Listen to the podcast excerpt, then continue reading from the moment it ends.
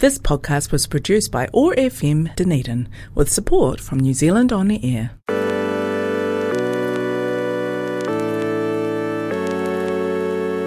Welcome to WOA, Women on Air, a podcast celebrating and championing women who are taking risks, making waves, and challenging the status quo in their fields. Join me as I interview women making their mark in communities all over New Zealand. They're innovators, leaders, changemakers, creatives, movers and shakers, and general boat rockers. Listen in as we get exclusive intel about the successes, the speed bumps, the tangents, and the tips that got these amazing women to where they are today. Welcome to this episode of WOA. I have with me Nicola Smith. Nicola Smith is a producer and director based in Rotorua. She is the company director of production company Jack Media Limited. A former police turned storyteller, Nicola is passionate about telling the stories of those who don't have the privilege of voice. A proud Ngāti Kahungunu descendant, Nicola enjoys making Māori content that tells our stories. Thank you so much for joining us today, Nicola. Oh, thank you for having me. How's lockdown treating you? I'll be honest, this lockdown, I'm bored. The last lockdown, I was with my nana in a retirement village, and because uh, she's 95, so we had routines. I had things I had to do every day with nana. But this lockdown, I'm kind of left to my own devices, and I'm struggling to get out of bed. I'm starting to think about going back to bed at 7 p.m. So yeah, it's tough. Yeah, I think I think we're all very feeling very similar to you. Um, I've enjoyed having slightly later starts, um, not having to get up at six. I've you know I've stretched that out to seven, seven thirty. I've hit snooze a couple of times recently, um, which has been really nice. Um, but yeah, I think you know, this is now that we've sort of been through a few of these, I think um, people have got a few more plans for the things that they're, you know, wanting to save, you know, to do in lockdown and stuff. So it's interesting hearing what people are getting up to alongside their usual routines. Yeah, it's actually a logistical nightmare for the, the TV industry. I'm just wondering, did you just hear that mail come in? Oh, no. You didn't? Okay, good. I just heard a bang. Okay, good. Sorry. All good. Hey, listen, um, I would really like to hear a little bit about uh, your background because we know you're currently a producer in the TV industry. But um, you know, if we rewind all the way back to the beginning, um, I'd love to hear the journey from the start to getting to here. So, what were you like as a child, or what was your childhood like? Tell me about that. Um, yeah, I guess my childhood. When I think about my childhood, I was definitely a happy child. I remember all my memories of childhood were happy. Um, I think it's kind of hard to, like, I guess I would have my own perceptions of what my childhood, what I was like as a child, but I mean, that's just my own memories. I think I was very alert. I was a very aware child. Mm-hmm. Kind of, I knew what was going on. Um, grew up with brothers, so I think if you've only got brothers, you become that girl who's organising, even though they were older than me, I was always organising them. Um, yeah, I don't know. I, I don't really know how to answer. I had a I had a really nice childhood. It was very different to how kids have to live today. It was a very outdoors childhood, um, lots of sports. Um, yeah. Yeah, and yeah. and where was that? In Rotorua, a little yeah. community called Ngongotaha, um, which was we call it a village, but it's it's not far out of Rotorua. But because it's sort of there's a, a divide a rural um, landscape between Rotorua and Ngongotaha. It feels like a village. And growing up there, it was like you were being raised in a village. Like we used to play um, cricket on the roads. Um, and the cars had stopped to wait for the over to end. that kind of that kind of childhood, you know. Yeah. Do Do you think that that's something that's continued, or has that changed now? If when you when you're back home. Oh, it's definitely changed. I mean, the community I live in now is in town Koutu. Um, and there's definitely, I can still hear kids in the background playing, but they're not playing on the road. And I mean, maybe there's a little bit, of, there's a sense of community still, but that's probably more of an online community. There's a, a Facebook page that everyone shares information, but you know, I don't see the kids all sort of playing on the street together. And there's a lot of kids around here, so it's it's yeah, it's not the same childhood. Yeah, I guess yeah, times really have evolved and changed. Um, what was did you did you go to school in the same community? Yeah, primary school. We had a primary school there, so Ngongotaha Primary. So that was my primary years, and then um, most kids from Ngongotaha went to Kaitao, which was just in town, for intermediate, and then Western Heights High School. But halfway through intermediate, my mum um, moved us out to a, a rural community called Rewhakaitu, um, which was a farming community. So we went to a, a school there for two years. I actually left school at 15, so I did perform. I don't even know what that is in years um, now. Yeah, I, I left school. Yeah, yeah, it was when you did school cert. Um, school wasn't really for me. I was a bit of a daydreamer, and I wasn't bad academically, but I just didn't really see the point in it at the time. Um, just really wanted to play sports and hang out with friends and daydream. Yeah, well, I mean, sounds that sounds good, like yeah, sounds really sounds like a lot of uh, teenagers actually. Yeah, and yeah. so um, I mean, when you were, did you have any favourite subjects at school, or were they all just a bit kind of, you know, not for you? Yeah, I mean, I, don't get me wrong. I, I, mean, school was I was capable of school, and I mm-hmm. like primary school. I loved spelling, and um, I was terrible at maths. I always remember being bad, bad at maths, but I liked spelling. I liked reading, I liked writing, all of those those things. But yeah, I just never. I wasn't that kid who was great at anything. I wasn't like amazing at anything. I was just capable of most things. Sort of very middle of the road child. Right. Well, I guess that would maybe depend on how we view capabilities, you know, or what we valued as being strengths, you know, at school, you know. Um, so perhaps you didn't see yourself as being, you know, um, highly academically talented in any particular one, but it sounds to me like you had a whole lot of other strengths when you talk about, you know, your being alert and being aware. Yeah, it's funny. I mean, I guess being alert and aware is like the reason I know that I was middle of the road is that back in those days they used to often within a subject they would break you into the groups and you'd be acutely aware that those were the brainy ones and then there was this massive group of middle ones me and then there was the ones that needed a bit more help which was a small group again. So um, I think from a young age you get conditioned to go oh I'm not good at this but I'm okay and I'm not bad at it. Um, so yeah I was capable at things, and I, you know, I've got, I'm not mad about it. It was just how I, I was, and how the system actually structured us. Yeah, yeah, exactly. Um, and so you said you left school at 15. What did you go off to do? Actually, I left school in New Zealand at 15. So I did, um, at Western Heights, I did school C. Mm-hmm. Um, I don't even know what I got in school C. I just know that it wasn't great. Um, and then I went to live with my dad, who lived in Australia. So I went to um, Sydney, I went to live in Coogee Beach. Um, and I actually did, sorry, I, I, lie, I did go to school there, but um, don't tell them this, but I hardly ever went. I just would get on the bus every day. And, you know, it was a city. So here I am in Sydney, I'd get on the bus, but I wouldn't go to school. I'd just carry on into the city and was just, you know, daydreaming and enjoying the city life. Um, so, needless to say, I didn't get any qualifications from that year either. so, when you say you were daydreaming, um, what did that involve? Like, what were you daydreaming about, or what did you do when you were daydreaming?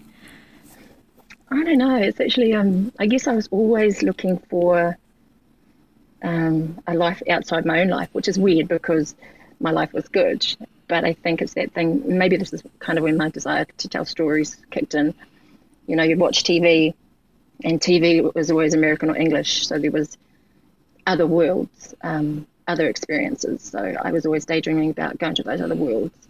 And so when I went to Sydney, it was like, here I am in one of these big places that was like the world.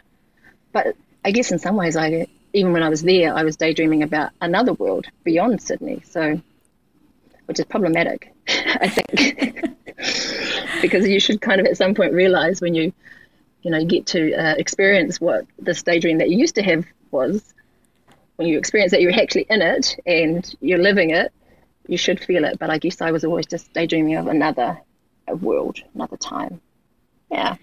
No. That's yeah, that's really interesting. I guess that's you know another way of thinking about us being recognizing and being in the moment that a lot of we hear a lot of that at the moment about mindfulness or um, being grateful for where we're at um, you know and thinking about you know when we're kids oh what what I'm going to do when I'm an adult you know and then now we're you know if you're an adult thinking about oh what I'm going to do you know next um, you know rather than sort of embracing where you're at um, but then there's something to be said for a daydream and looking ahead otherwise we wouldn't move forward either yeah, yeah. It's it's funny. I mean, I'm, this is probably going off on another tangent, but I remember um, when I was in the police, I had to go and see a psychologist after you get a traumatic event. You have to go and see a psychologist.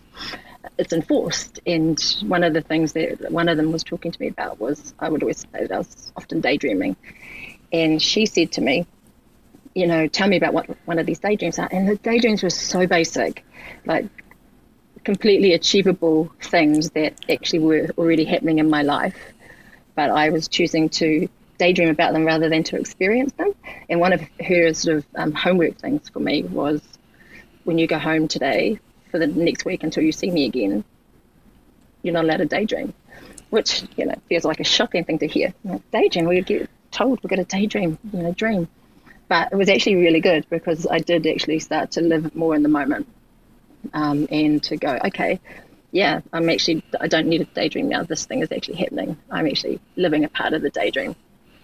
So, that's, yeah. That's a pretty cool realization to be able to say I'm living my daydream. Um, yeah, I mean, it wasn't, I mean, some of the daydreams were bigger and loftier, and I wasn't living those, but, you know, a lot of the achievable stuff, you know, I was in a good relationship, um, I had a good job, all of that stuff. Um, I was living, but I was I wasn't living it because I was daydreaming about another life, a different relationship, a different job, probably. yeah, sure. I would imagine as a police officer, maybe you can talk a little bit about how you got into the police, but I would imagine that there might be a time when being able to daydream or disassociate from a situation you might be in could actually be quite handy, on the other hand. Yeah, definitely. I think when I first started in the police, my dreams were like my actual physical dreams when I go to sleep were um, overwhelmingly um, work related. Uh, you would you'd go and do a full on shift, and then you would go to sleep and kind of relive it. Um, so yeah, to be able to find ways to cope um, with you know all of the trauma and the stuff that you go through as a police officer, I definitely think daydreaming would be a good option. I can't actually remember daydreaming so much around that time. But yeah, definitely something that maybe they should be promoting. Go home and daydream, guys, after your shift. yeah, yeah. Although I think we're meant to be daydreaming about getting into the police, aren't we? Hashtag, hashtag better work stories, I think, is the campaign. it is the campaign. And sometimes I look at that and it is a really catchy campaign, and they've done well with the marketing around that. You know, there's a whole, you know, some fine print under that. You know, it's uh, better work stories, but all of those work stories come with a cost, um, and some of them beautiful and, um, you know, amazing stories of success and you know, uh, uh, you know, wonderful connections with people. But then there's the whole other side of it that, um, yeah, and that maybe isn't such a good work story. Yeah. So, Geez, am I taking this off on a turn of heavy already? oh no, it's, it's fascinating. So, I mean, thinking about well, how did you decide to become a police officer? What prompted that? Um, it's a really boring story actually because I actually didn't ever really think I was going to be a police officer. I was working after school. I went to work for IHC. Um, I worked in a residential home with five young men with different um, levels of ability. And I had a manager there who was an older woman, I'd say in her 60s. Um, she was single, had no children, and we got on really well. And so we, you know, she shared a lot of her life with me, and I told her about my life. And one day she asked me um, what I wanted to do in life, almost like saying what I was doing now wasn't enough. So I kind of knew that I needed to insert an answer into that question. So I just sort of plucked out of nowhere I wanted to be a police officer. I mean, she got very excited by this. She said, "Oh, you'd be great." Um, anyway, she was a bit of a, a busybody. Um, I won't mention her name because. um, and she basically got involved and contacted the, the police recruitment. And I got this phone call from a lady saying, um, We've got a recruitment day coming up. Um, come down here, uh, be at this place at this time, and you can do some testing. Um, and one of my things is uh, I'm a I follow the rules. So when someone rings and tells me I've got to be at a certain place, um, I follow. So I went and passed the test, and next thing you know, I had to go and do a physical, and I needed a bit of time to get up to standard physically. But yeah, and then I passed that, and next thing I was at police college. I mean, there's a you know there was a process in between, you know, the first test and getting to police college, but yeah, it wasn't I, it wasn't something I uh, you know aspired to be from a child. It was just something I fell into. Right. Well, I guess you you went with that opportunity. Um, and what what was your day to day like being in the police? Um, I mean, one of the good things about the police is that nothing every day is different, especially when you're frontline. You you you turn up at work and you go into like muster and you've got all of the cops there with you, and you just get told who you're partnering up with that day. You kind of get a brief on um, what you have to, um, what you're looking for that day or what you're doing that day, and then you never you go out in your cars and you you actually don't know what's going to happen. It might be just ten hours of driving around in your car and nothing happens, or you can be you know, um, yeah, doing all sorts of things, car chases and all of that stuff. Death, you know, pretty much you never know what was going to happen in a day when you're in the police. Yeah, I imagine that that can be exciting, nerve wracking, um, you know, all at once. Yeah. So yeah, I can understand. I remember, sorry, yeah. I, I remember my first day um, out on the street, and you know, you've been away and you've done six months intensive training, and you come out and you've got this uniform, and the general public don't know that this is your first day on the job. So you're dealing with them, and you're just trying to remember all of these rules that they've taught you in, in police college, and you know, like down to how do I talk? You know, how do I? At what point do I pull out my notebook? You know, all of this stuff that you get taught you're trying to, you know, impart this knowledge while you're being a first day police officer. And, you know, they're just saying, just help me. And you're like, well, hang on. I'm just figuring out how to help you first. It was, yeah, it's a terrifying. And basically, when you get out of police college, you have to unlearn everything you've learned because all of a sudden you've got this other dynamic, which is a member of the public who isn't playing along like you used to play in, in the role plays that you did at police college. So, yeah, it was a very daunting thing being a new cop. And I was, I don't know, was I 24 or something when I joined? And often the people you're dealing with are twice your age, um, who are looking at you like, oh, what do you know, little girl? you know, you can't tell me. So yeah. yeah. And so as you got more experience, how did you deal with situations like that? If you were, you know, dealing with an older male, for example, being a young woman um, and a young Maori woman in the police, you know, what was, how did you sort of mitigate that or deal with those tensions? Yeah, I think you get confidence pretty quickly in the police. Uh, you have to. I mean, if you don't form that confidence quickly, you just won't survive. And I think for me, putting on my uniform every day, like the, the person I was as a police officer was very different to the person I was outside of my uniform. And I think you'll find that with most cops, you know, they put on that uniform, it's like, okay, here I go. This is what I'm doing. This is what I'm doing today. I've got, to do these things. So for me, I guess it's like a korowai. When you're Māori, you put on that korowai protection. Okay, what have I got to do?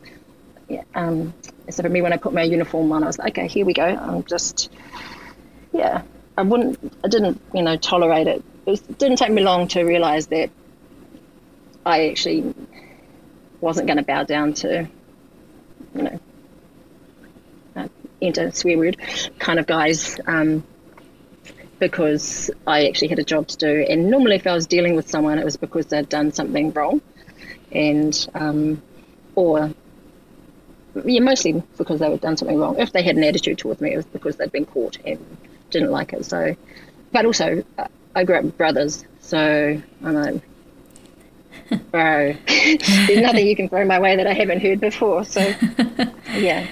Yeah, but, fair yeah, enough. like I, I think that uniform thing is a real thing. Like putting on your uniform after, like in a really quick period of time, you do get confidence that I don't think I would have had if I hadn't have worn the uniform.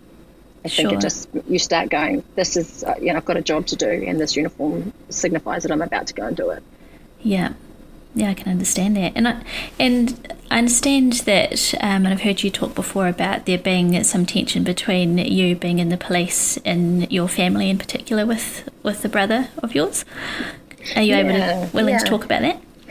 Yeah, of course. Um, no, actually, it's funny because there's no real tension between, as a family, around um, my life choices. I chose to be a police officer, and at the time that I was um, recruiting, my brother was uh, prospecting to be um, to join a motorcycle club.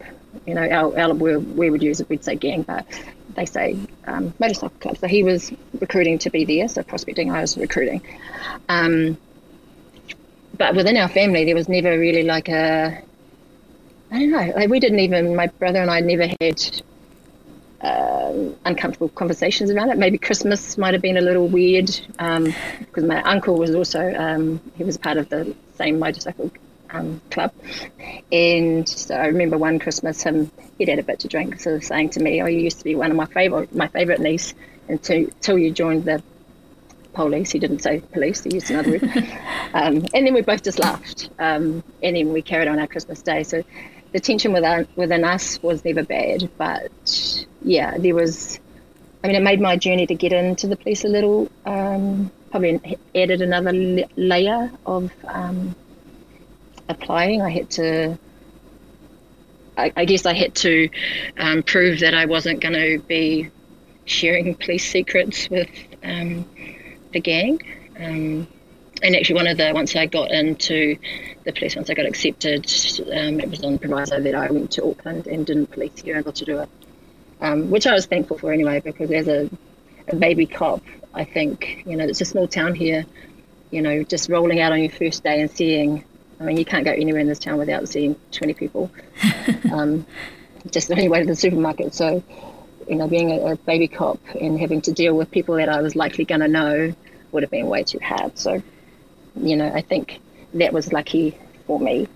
Um, yeah, and I, I mean, I guess it protected me too from lots of different things. Yeah. Yeah, I guess being, you know, put in a position where there might be some kind of a conflict of interest would be really challenging. And so maybe that was, you know, a good decision on their part, you know, putting you in Auckland yeah. instead. Yeah, I mean, I think most people I don't know if most people, but a lot of people, a lot of people I know that are within the police, you don't have to look too far to find someone within their whānau who has criminal records who, you know, might be a person of interest or so I mean, I think we're all constantly having to navigate dealing with that as a cop. You know, mm. having to mm. dealing with, deal with, you know, different members of your family who have different life paths. Um, yeah, my brother's no longer in the um, club now, so, and my uncle's passed away. So, but I mean, we still I've still got cousins who are um, active gang members, and I love them. It's such a weird juxtaposition of um, like I I don't know that many cops anymore. Like once you leave, I think you sort of fall. I guess it's like leaving the gang. so many parallels. Yeah. Um, you know, once you leave, your commonalities are gone. You know, like, and even if I was to go to a, a uh, like a police barbecue socially, you know, the stories that I used to be like actively a part of, you know, laughing and engaged in, now I'd be like, mm, not sure that's funny, or I don't see the joke in it anymore because you're not there, and you know, the dark humor, the black humor is gone for me. Mm. Um, and I think that's kind of what it was like for my brother. Like he doesn't roll in that circle anymore, but like I'm sure he's not know, I'm minister of the church now, but you know, he's, he's, he's changed his life somewhat. sure, and and you, uh, I mean, speaking of you know stories and you know people telling stories, did that sort of, um, you know, lead you? Or I guess what I'm trying to segue into is how did you go? And I'm not doing very well at it, so I'll just you know um, just straight out ask: How did you go from being in the police to working in TV? How does that happen? Um, yeah, like, oh man, I mean, I've got, I've had such a lucky life. You know, like my getting into the police was because of this incredible woman who decided that she was going to meddle and get me in there. So, you know, her work. And then there's this other woman called uh, Navak, um, Rogers, who is similar to her, meddled in my life and got me uh, working for her. So she had a company here in Rotorua um, that made a show called um, Marae DIY, which is a Māori TV show. And she, I mean, she was a friend of a friend, so I socialised with her sometimes, but we weren't like, you know, in the type five type thing. But she heard that I'd left the police and she needed a coordinator or something, and she asked me to come and work for her. And I was like, hell no, I'm about to go and do my adult OE. I'm, I'm taking whatever money I get given and I'm going overseas and I'm going to, you know, daydream again out in the world. And she was like, oh, yeah, no, cool, cool, cool. But um, come around and have a cup of tea. We'll just talk about it. you know, no big deal. Anyway, that woman has just got the gift of the gab. And um, I don't know, within half an hour, she had me saying things like, oh, okay, so I, I'll do this. And, you know, she fully made me put myself into the picture. And yeah, within by the end of that conversation, I was hired working for her. I worked, only did a short job for her, but then got a um, job interview for another job in Auckland. Didn't want it because I still wanted to go on this OE, um, but thought I should just go to the. Shouldn't be rude. I should go to the interview. Um, went to it, and um, actually the the producer um, fabulous um, queer man, he looked at my CV and he's like, "So you've got absolutely no experience in TV at all."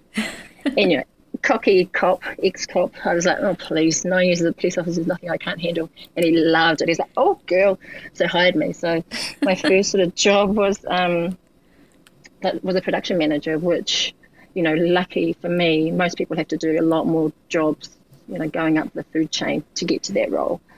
Um, so I was just fortunate, but I guess I just applied sort of all of the methodologies of doing police work um, to um, production managing and then ultimately producing. It's the same stuff. It's managing people, it's managing time, budget, you know, all of those things that we all have to manage on a daily.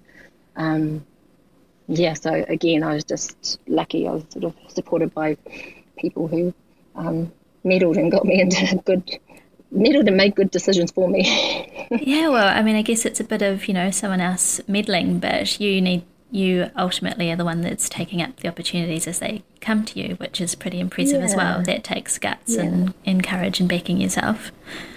Yeah, I think for me too, i have never been um, like a career person. Like I've had an amazing career and still continue to have a good career, but I'm not driven. Like I, am not the person who goes, I want to make five feature films this year, or I want to um, uh, you know, Academy Award winning something. I just don't think like that. But I'm lucky enough to have people who around me who are like, ah, oh, do you want to do this job, Nick? And I'll be like, mm, um, I don't know, maybe. And then next thing you know, I'm doing this amazing job and I'm an, on a, another amazing show. Um, I'm just fortunate and somewhat accidental. But yeah, like you say, I do. I try to take the opportunities when they present themselves if I can. Yeah, and so um, your main role has been as a producer, I understand. So, what is that look like? What does that involve? Um, I guess producing, I guess the root word is produce, so create things. Um, and every producer is different. I used to kind of think, oh, producers do this. But there's, there's creative producers who are um, heavily involved in the what you're filming, like the actual story, the narrative. But then there's other producers who are more involved with the logistics, um, budget and schedule. But ultimately, the job of the producer is to make sure that the the work is done or the project or kaupapa is um, done and on budget and on schedule and meets the expectations of what you originally set out to make. So yeah, you're kind of the top of the food chain, if you will. But then you have um, you you heavily rely on the skill sets of your production team and your directors and everyone. So actually, that line is, isn't actually top of the food chain. It's kind of more of a what would the would the new word for that be? when everyone's kind of equal, but at some point, someone has to take responsibility for it, and that's the producer. Right, and so I guess you must apart from uh, you know the organization and the logistical side of things you'd be dealing with a lot of human beings who are diverse in their attitudes and capabilities and things. So, what um, has that experience been like for you working with, you know, wrangling humans?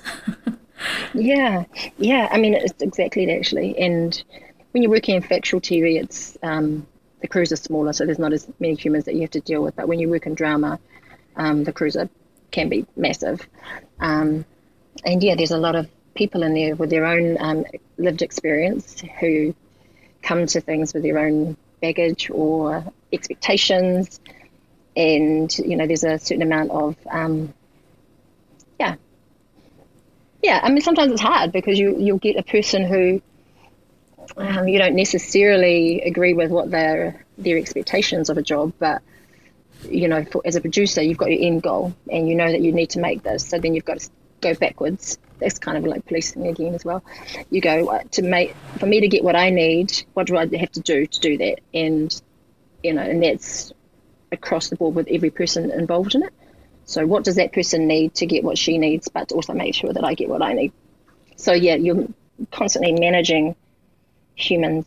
And yeah, that's tiring. It's definitely tiring. I can come home from a day and not want to talk to another human for a week. Yeah. you don't have that luxury, to be honest. Yeah, I can. Yeah, I can relate to that actually. Um, and yeah. and I understand just from again having heard you speak and also um, been googling and stalking you online. Um, I know that you're a strong advocate for gender equity and diversity in life and the workplace. And what does that mean for you when working in the industry that you do? What does that look like? Yeah, I guess for me the big thing is around. I mean, I'm very aware that I've had lots of option options in my life and opportunities. Um, and you know, like I use the word privilege. I sit in a, a very privileged position since birth. Really, I've been privileged. Um, so, and I've always felt like I need to use my privilege for good, or to be able to help other people tell other people tell their stories. And so for me, it's around. Um, I guess even when I'm crewing a team, like you know, you might get told you've got these three people who uh, are going to be great um, first ADs for you. But then I go, okay, cool, that one there's very experienced, but it's a, uh, you know, a male um, in his 50s, so he's had a really good career. But then I've got this young um, Maori woman who's done a few jobs now, and everyone's raving about her. And then I've got to weigh that up. I'm like, for me, he's had his opportunities, he's had his, you know, his life, is, he's used his privilege, and yeah, cut by him. But how can I use my privilege, which is now in the position of hiring, to give this other woman um, or man or whoever it is an opportunity? Um, so that's kind of something you're constantly having to navigate, navigate. But also you have to make sure that like I need to be very aware that I'm creating a safe and a really positive learning environment for those people. So for that example, if I want to hire her, I need to make sure that there's like, like a robust crew around her that are experienced and she comes away um, better, not, um, you know, uh, she comes away better having a good experience and it's a good experience for her, positive experience, and not um, make her feel like she hasn't achieved. So that's that's kind of on me. Um, and that's you know that's about everything. It's about men and women and gender and sexuality. Um, you know, I'm always having to. I don't know. I think I, you mentioned before, like um, voice for me is very big. Like making sure that people have a voice, and whether it's front of camera or behind camera, I think it's really important. I mean, I'm not a, am um, not a massive. Um, what am I not? Can't I can't remember what I'm trying to say. well, it's, it's such it sounds like such a complex space that you're trying to facilitate people through to provide opportunities where you can see there's a need to you know support someone's voice and being heard because you think it's an important thing for others to hear yeah, that definitely. that voice I think it's that thing around representation. Like if you don't see yourself or hear yourself, then you don't feel validated. And I think a lot of people who are, you know, dark skinned, if they don't see themselves on TV, um, then do they exist? I mean, we all know they do, but you know, you, you need representation. Um, and that's the same with queer spaces. You know, you need to see queer people on screen um, and people who are less abled physically or you know mental health stuff. We need to be talking about those stories, and we need representation. And you know, using my privilege again, I'm, you know, I'm in, a position where I have my own production company, so I can um, be advocating for those people through putting in um, applications to make my own shows around, you know, marginalised um, people. Um, I think one of the things that I just got funded was a show called Queer in Here, mm. and that's essentially a, it's a for Maori television funded by Te Māngai Pāho. No, it's not. Sorry, it's it's for um, it's for Maori television, but it's funded by New Zealand On Air, and it's basically it's a young man who I've worked with called Aniwa, and he is this incredible young uh, takatapui man who his whole sort of life has been wrapped in love from his whānau. So he's his queer experience has been really positive from birth. I think they identify quite young, you know, takatapui, yeah, he's he's queer. So he he's really naive. So this whole series is really exploratory. It's about him kind of looking at the acronym LGBTQI plus um, and what's happening in the community now, where it's come from, like what was the history, um, yeah, and sort of breaking it all down so that people who, you know, might be queer and still closeted might feel like they they might go, yeah, I can come out, it's going to be okay. Or if you're an ally or a family member, you might go, ah, shit, I didn't know that that's what they were going through. Um, and you know, sometimes family don't understand, and often we don't talk about sexual things with our mums and dads or, or our family or friends, especially if you've been socially conditioned not to. So I think you know, it's a series that hopefully the takeaway for a viewer will be positive and or informational or educational. So yeah, it's a that's yeah we're still making that at the moment. So but it's a exciting and I mean there's some amazing people doing cool stuff and every time I we do an interview I'm like wow did not know um, showing my age and like wow didn't know language, terminology. Um, you know, there's so much to learn. you think you get to a certain age, you know everything. You don't. that sounds so amazing. And so, what's the timeline on that? When will we be able to see this show? Oh gosh, um, hoping February of next year. I was actually hoping to make it um, have it on air by the end of this year, but we'll probably be pushing it to Feb next year, um, which coincides with Pride Month anyway, so it's a, it's a nice time and for it to roll out. Um, there's just, you know, we've still got some filming to do. You know, just when we think, oh, we've got all the filming we need done, I'll, I'll see something on Instagram and like ring my um, friend Ramon, who's the um, series director. I say, hey, did you see this thing? There's this new collective, they're doing this. And all of a sudden we're researching that and then that sort of starts the storyline process again. We're like, oh, maybe we haven't explored these things. And we're also acutely aware that we are, um, um, we're both queer identifying, but we're both in our 40s. So, um, you know, there's a whole age group of people from, you know, 14 to 40 that we don't necessarily speak for. So it's up for us to make sure that we get the right people on and do the right amount of research so that we can represent all of those people that we are not young.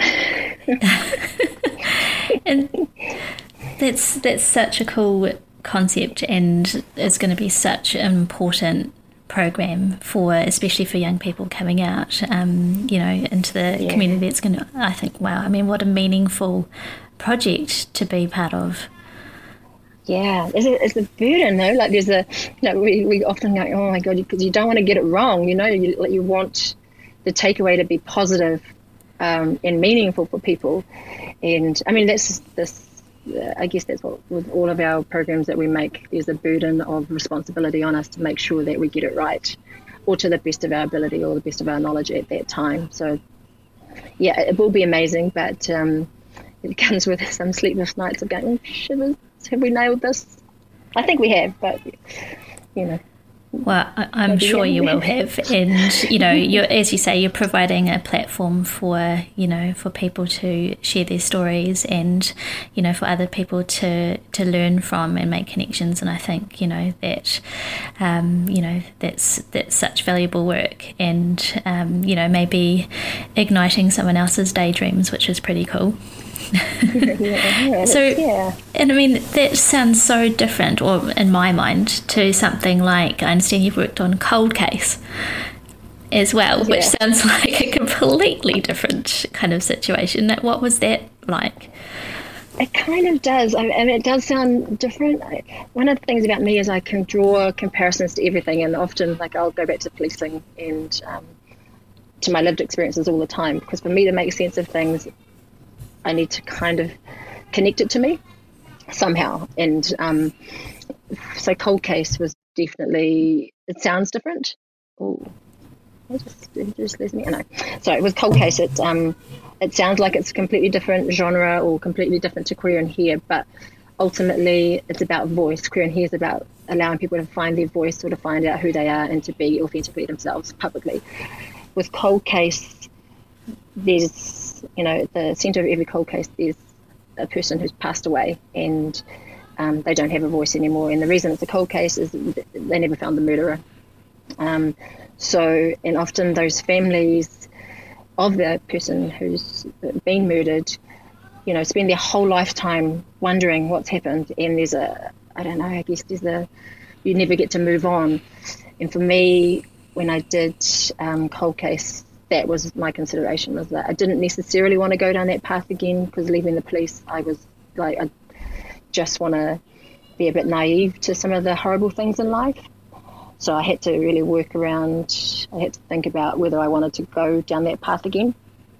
But ultimately, it was around, I mean, I got, I got told who the person um, that I was going to do story and heard about them. I was like, oh my gosh, this young woman has, um, you know, she's basically been murdered and that person has just moved on with their life and her she's now dead and her mum is just stuck in limbo wondering what happened to her daughter. So for me around uh, telling those stories is around trying to give them that voice from beyond the grave in the hope that um, the police i guess in the hope that the program would shake a tree maybe people start talking again and all of a sudden someone gets arrested didn't happen with my story but um, it did get some people were talking again, and the police did offer a um, hundred thousand dollar uh, reward, but sadly, to date, um, no one's come forward. But yeah, so it is different to queer and here and some of the other stuff that they do, but it is also the same because it's around finding those, um, telling those stories of marginalised people or people who don't have a voice. Yeah, and so I guess for me, I'm wondering, what do you think is the most rewarding experience you've had in working with TVEX. It sounds like you know you're you're getting to spend a lot of time with people on the margins or people whose voices haven't been heard and helping them share their stories. Um, I mean, what is there a specific one that's been most rewarding for you, or more of a sort of a summary of what's the most re- rewarding part of this for you? Yeah, I think I mean they're all really satisfying. Um, and because I mostly work in factual and documentary, which is basically human stories talking about the human condition. Um, but I think probably the one that I'm most proud of um, was a series that we did for Māori television. Um, I think it was about eight years ago called um, Te Ara Wairua, A New Hope. It was such a wonderful series, and I, it's it, because it's such a long time ago. Um, basically, it was people who had done bad things, and it was them saying it for themselves. I beat my wife. I lost everything um, for our family because I had a gambling um, habit. I um, almost killed my wife because I had a P habit. So it was these people's first-hand experiences and them admitting what they'd done. Um, and then, so, so basically, they talked about the darkness, like where they were, and then we, as, storytellers, we went sort of through the process um, of what happened, what it was like for their family. We'd talk to their family members, we'd talk to people who knew them, and then ultimately the series ended up with the positive, like where they ended up, in the light, so from the dark to the light. And essentially, they were we were looking at um, things Maori that had helped get them there. So a lot of people was around um, understanding their identity, like who they were um, as Maori. So maybe it was around learning their language, learning their whakapapa, going back to their marae. Um, some was around healing, mirimiri, uh, learning kapahaka. So kind of things Maori that got them to the light. Um, yeah, that was that was an important work for me because I got to work closely with these people who were really honest and shared their experiences, which were horrific sometimes, and there's a lot of tears, there's lots of crying. Um, I did an interview with a boy who tried to take his life, and thankfully was unsuccessful. So that interview for me was powerful. I, mean, I stopped several times because I was crying, and he was going, "Fire, you all right? Do you want tissues?" Um, and then interviewing his mum. Um, you know, those stories are powerful, and I think the reason that I got so much feedback from people who live that life, those different lives. There was lots of different um, stories um, from people just going, "Thank you." Um, yeah, so I think the didn't get. I mean, it was it was on Māori television and it got it was well liked, but I think maybe a bit of yeah. For some reason, it didn't get as much viewership as we wanted. So I'd love to make that again because I think it's an important body of work. Yeah, that sounds amazing. I feel like I'm hearing a connection between a lot of the stories that you're helping people tell and share is this concept of resilience. Um, it sounds like a lot of these people, one way or another, are coming through or overcoming um, challenges. Is there a sort of a, a checklist that you consider when you're deciding whether or not to take on a project, or is it sort of a an unwritten kind of a checklist, but some kind of awareness of the, the kinds of um, project that you would work on as opposed to ones that you would pass on? Yeah, I guess um, at this point I've been making telly now, I think 15 or 16 years. So I think now at this point in my career, the checklist is, you know, can be quite short. It's just like, is the content good? Do I believe in the kaupapa? Um, are the people good? And is the outcome going to be good? Those are essentially, well, basically the the things that I'd be looking at now. But when you're going through your career, you don't always have that luxury. You, you need to, you know, get fed. You need to pay the mm-hmm. rent. Um, so sometimes you do have to. I've, I've definitely felt moments when I've compromised a little bit and gone, I don't really want to do this. Um, but if I can reconcile it somehow and go, maybe, okay, I'll do this show because it's going to give me X, Y, Z experience, or it's going to connect me with these people.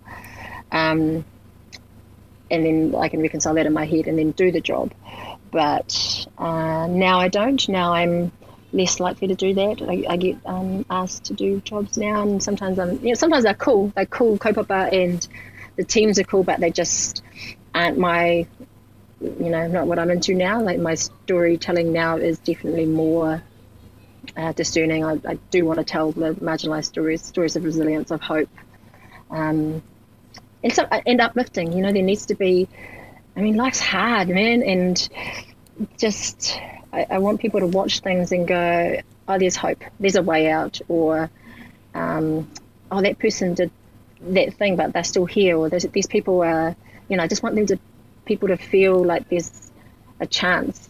And I guess it's going back to daydream again. Oh hey, I didn't plan all this daydreaming nonsense. It's crazy.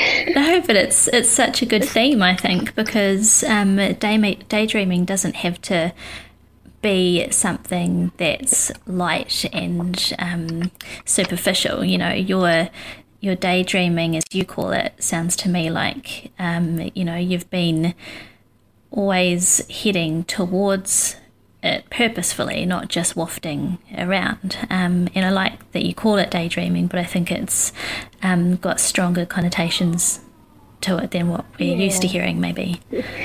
Yeah, you're probably right. Yeah. I mean, what advice would you give to uh, a woman or a young woman who's new to the industry you're in now or trying to work their way up through to the kind of role that you have? What, what advice would you pass on to someone now that you've had a bit more experience? Um, I never feel like I'm qualified to give out advice, but um, here we are. So I think, um, I think, I mean, I'm really fortunate. I know I keep going on about it, but and I'm, I'm surrounded by lots of awesome women um, who raise me up constantly, and and men. But I mean, my when I my go tos, if I think about them, they're all women. Um, who just want the best for me. So I guess my advice would be advice would be to to find your tribe, to find your community, and it doesn't need to be women. It just it needs to be a community of people who are going to believe in you, who are going to uh, support you, and who are there, kind of constantly rooting for you, who are not trying to bring you down, who just want to support you and they want to see you be great um, goes a long way. I mean, I I can sit here and think about all of the really special people in my life, and they just want the best. Every time something cool happens, I'll just send a text out. I just got this, and you can feel their um, absolute joy for me, which is powerful. You know, it's powerful to know that. You know, because we, I think everyone knows that we live in a community or in a country where tall poppy syndrome is massive. And, you know, like I've got some friends who are doing big things and, you know, sometimes you'll see stuff on social media and you go, oh, why did, you know, that person's amazing and they're doing good things and people just want to cut them down. So I think if you can find a whole lot of people who just don't want to do that, who just want to support you and wrap you in love and support, um, then that's going to take you a long way. I mean, the journey can be, I mean, I've had a, a good journey. Um, I've been lucky, fortunate. Um, but you know, maybe that's because of the people around me. It is the the Navaks and the Laras and the, you know all these wonderful women around me who have supported me to get to where I am today. I don't awesome. really know where I am today, but I'm somewhere. somewhere having still having a daydream, um, which you know I think is awesome. And um, I mean, if you could go back in time to, you know, imagine a really challenging day that springs to mind for you, um, whether it was, you know, a week ago or, you know, 10 years ago, um, and give yourself some kind of support or, a, you know, a whisper in your own ear about, um, you know, a way to, to get through it. What would you say to yourself? Oh, God. Um, I think uh, what would I say to myself? I had a couple of experiences fairly recently that um, I felt like people were questioning my integrity around a kaupapa. And that was tough because, you know, I mean, I guess people don't know outwardly the amount of thought process and, um, you know, the physical work, the mental work, everything you do that on the daily when you're thinking about any job that you do. So this in particular, this job in particular, I'd done a lot of work on it and I thought that I'd done the best by everyone. And then I got questions on my integrity. And that was, I don't know, I think integrity is like a strong, it's an important thing for all of us. So when it gets questioned, that was physically, I felt like, whoa, you know, like, and I think, but my takeaway from that was I definitely went home and, you know, chatted with friends, might have had a wine or two, and was like, I actually know that I'm, you know, I just to believe in yourself. And went through my checklist of going, no, no, no, I never do those things. I'm, I'm good at this. I did that. I did that. And then believing in yourself will get you a long way. Um, believing in your, you know, your truth. Um, yeah, I mean that sounds a little bit whimsical, but it helped me overcome that. And I think it's something that I've had to deal with my even in my police career when you know, having to deal with um, all sorts of different things in that um, industry, you just always have to come back to yourself and your own values and it's a bit of a waffly answer. No, that's good. I, think, I mean, yeah. I can yeah. relate to that. I understand that. And I think that um, at the end of the day, if I'm hearing you right, we can't control what other people think. Um, we can only control what we think about ourselves and you know as you say believe in your own truth and and you know go back and check you know did i did i compromise my values or their values or anything somewhere and i think well you know if you didn't then you know you, you can't change or be in control of anyone else's reaction you can only you know be in charge of yourself so um, that's but exactly what hard. I meant. Thank you.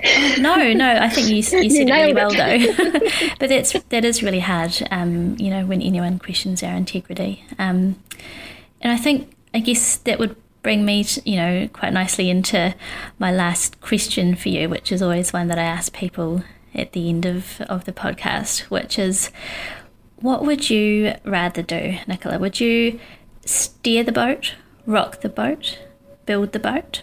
or something else? Is it what I'd rather do or what I do do? Well, you can interpret that any way you like. oh, I mean, I would love to think that I, I, I want to say rock the boat, but that is so not me. I am not a rock the boat person. I am a sit on the fence with everything kind of person. But I have so much respect for those people that go the change makers. To make change, you have to be a person who's rocking the boat. That is not me. Um, I'm probably, and I'm not capable enough to build the boat. So I'm probably steering the boat, but steering it quietly and steering it through making other people do it. I think yeah, I think that's a good answer. And I think we actually, from my perspective, I feel like maybe you do rock the boat, but you rock it subversively, or maybe you are the current underneath the boat. I don't know, subtly rocking it because I feel like you know you're you're lift you're rocking the boat, in my opinion, from by lifting other people's stories into view, um, so that they're the ones who are kind of at the front, but you're behind supporting that to happen, which can be quite, um, you know, challenging to people's worldview or, you know, when depending on the stories that you're supporting yeah. people to share. So I think you might rock it more than you realize, maybe. it's funny, it's just my lived experience is so varied. So I, I really find it hard to make a formed, you know, to go, it's this way or that way, because I'm always like, hmm, I've, I've lived this, but I also know this through my brother's experience. So I was a cop and I know that, and then my brother did that. Um, I'm Māori, I'm Pākehā, so I always feel like I sit on the fence. But I mean, maybe you're right. I think I do. I've got some friends who are agitators rock the boat. So, and I do like to feed them stuff that I'd like to get out there. there you go. so that is steering the boat. yeah, yeah, well done. Very cool. Hey, listen, thank you so much for joining me today. I've really enjoyed our conversation, and I think we've um, had quite a journey in what we've covered, and I really appreciate your time today, especially during this challenging level four lockdown. But it's been absolutely lovely sitting here having a chat with you, so thank you so much. You have been listening to WOA Women on Air. You can search for our page on Facebook, and we are at WOA underscore podcast on Twitter. New episodes are available from the OAR FM Dunedin website, oar.org.nz, and wherever you find your favourite podcasts.